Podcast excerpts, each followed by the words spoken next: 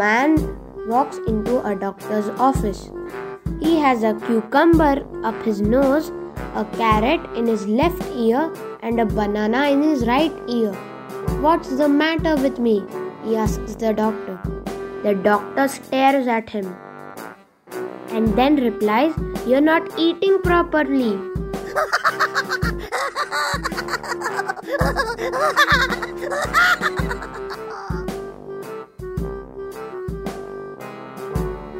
John was going out for shopping.